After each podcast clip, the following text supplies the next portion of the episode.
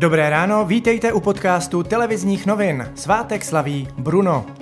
Dnes bude převážně oblačno až zataženo. Během dopoledne očekáváme na severozápadě místy déšť nebo přehánky. Nejvyšší denní teploty se budou pohybovat mezi 18 až 25 stupni Celzia. Až do dnešního poledne platí výstraha meteorologů před vydatnými dešti a vzestupem hladiny některých toků. V noci stoupala například řeka Bystřička nad stejnojmenou nádrží nedaleko Valašského meziříčí. Otevírání hranic spustilo cestovatelskou horečku. Roste prodej letenek i dovolených, ať už tuzemských nebo zahraničních. Češi se nejčastěji chystají do Chorvatska nebo Řecka, ale také do Španělska nebo Itálie, které epidemie zasáhla nejvíce.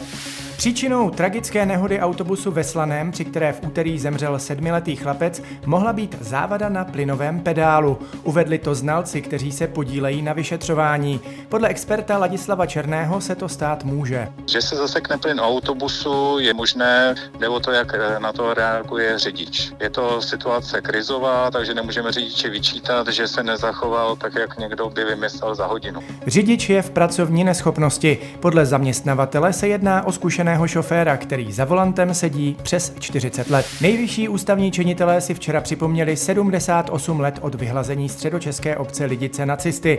Pětní akt probíhal kvůli pandemii v neveřejném režimu. Schromáždění se zúčastnil i prezident Miloš Zeman, který se po dlouhé době ukázal na veřejnosti. V Litovli, která byla v březnu dva týdny uzavřena, prokázali testy nákazu koronavirem u více než dvou desítek lidí z domova pro seniory.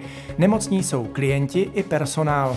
Ropná skvrna u města Norilsk se šíří dál. Ruské úřady už zadrželi tři nejvyšší manažery elektrárny, která vypustila 20 tisíc tun nafty do místní vody a půdy. Čelí podezření z porušování předpisů v oblasti životního prostředí.